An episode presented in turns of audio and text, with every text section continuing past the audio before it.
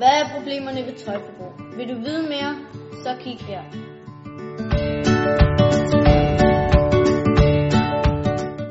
Et af de første problemer er genbrug. Vi køber for meget og genbruger for lidt.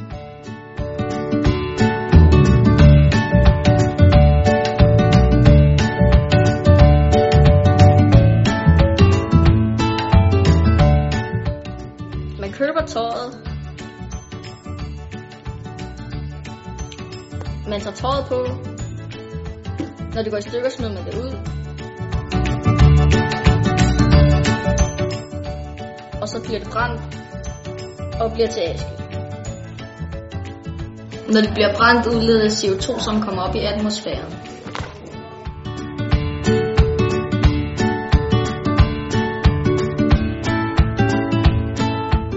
Man køber noget tøj i en genbrugsbutik.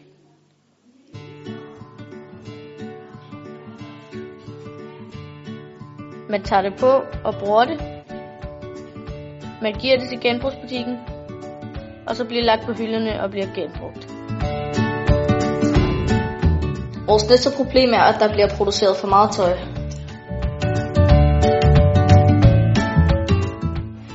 Moden skifter hele tiden, så tøjindustrien er nødt til at følge med. Modeindustriet er en af de værste forurenere, og danskerne er i høj grad med til at holde den kørende. Danskernes forbrug er steget med 25% siden 2000 og ligger i dag 35% over verdensgennemsnittet, hvilket gør os til den nordiske befolkning, der oftest køber nyt tøj. Flere end to ud af de tre svarer, at der opfatter sig selv som miljøbevidste, når det gælder for eksempel vand eller el. Et par jeans udleder 40 kg CO2, mens en t-shirt kun udleder 5 kg. De fleste danskere køber 5 stykker tøj om måneden. Det udleder 1,5 ton CO2 om året. Det sidste problem, vi har valgt, er dårlige materialer. I Indien står de hele dagen i solsyrebad og tramper på tøjet og giver det farve, og det skader huden rigtig meget. Som tommelfingerregel siger man, at 1 kilo vævet bomuld, som ikke engang er blevet til tøj nu, det udleder ca. 15 kg CO2, og det svarer altså til at køre 100 km i en bil.